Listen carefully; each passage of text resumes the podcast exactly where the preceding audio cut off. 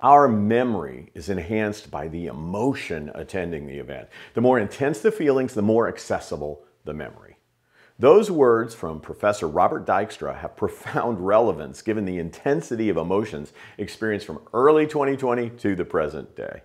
Hello, I'm Joseph Michelli, customer experience and leadership consultant, author, and professional speaker. This is the third post in a series titled How to Deliver Memorable Experiences in a Pandemic and Post Pandemic World. And this installment is entitled Emotion Drives Memory. A summary article on emotions and memory, written for Psychology World, notes that emotionally charged situations can lead us to create longer lasting memories of the event. When we're led to experience feelings of delight, anger, or other states of mind, vivid recollections are often more possible than during everyday situations in which we feel little or no emotional attachment to an event.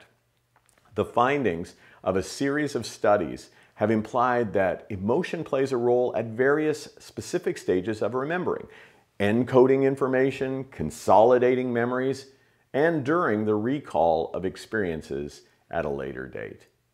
The pandemic has produced sustained and heightened emotions of fear, anxiety, uncertainty, sadness, isolation, and loss. And as such, the actions of leaders, team members, and brands are more vividly recallable than pre pandemic events. Against that backdrop, it's become increasingly important to look for elements of a team member or customer journey that produce pain or pleasure. In essence, the shock absorption system of our colleagues and our customers has been depleted and bumps in their journey are magnified. This makes pothole remediation more crucial than ever, lest those pain points become a lasting memory. Conversely, acts of compassion and enhancing peak moments across the brand journey are critical, given the relief and contrast they provide to underlying anxieties.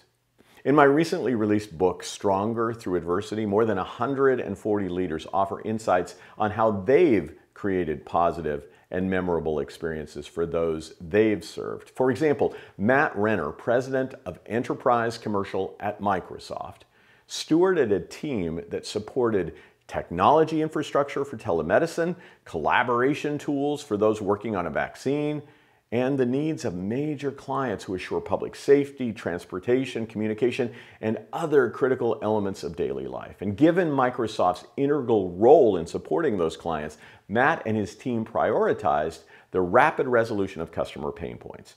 Matt focused on empathy, compassion, and urgency. He also noted that Microsoft needed to be a company that showed up prepared throughout the pandemic. They also needed to show their competence and compassion by being consistent, responsive, and reliable. This laser focus on pain point removal positioned Matt's team as a source of positive emotional experiences. Inspired by Microsoft's leadership and commitment to creating a memorable experience by focusing on pain reduction, here's this week's challenge questions. Number one, did you show up prepared to mitigate pain, anxiety, and uncertainty for team members and customers? Number two, during the pandemic and into the future, are you demonstrating competence, consistency, responsiveness, and reliability that fuels positive emotional experiences? And number three, what are the peak and pain moments in your customer journey? Specifically, what have you done to decrease the pain and enhance the peaks? For more about emotion and memorable experience creation, please pick up or gift a copy of my book, Stronger Through Adversity, or download one of my many complimentary ebooks at josephmichelli.com. I hope you'll also join my guests and me for LinkedIn Live conversations every Thursday at 12:30 p.m. Eastern. Until then, may you be stronger through adversity and create positive memories for those you serve.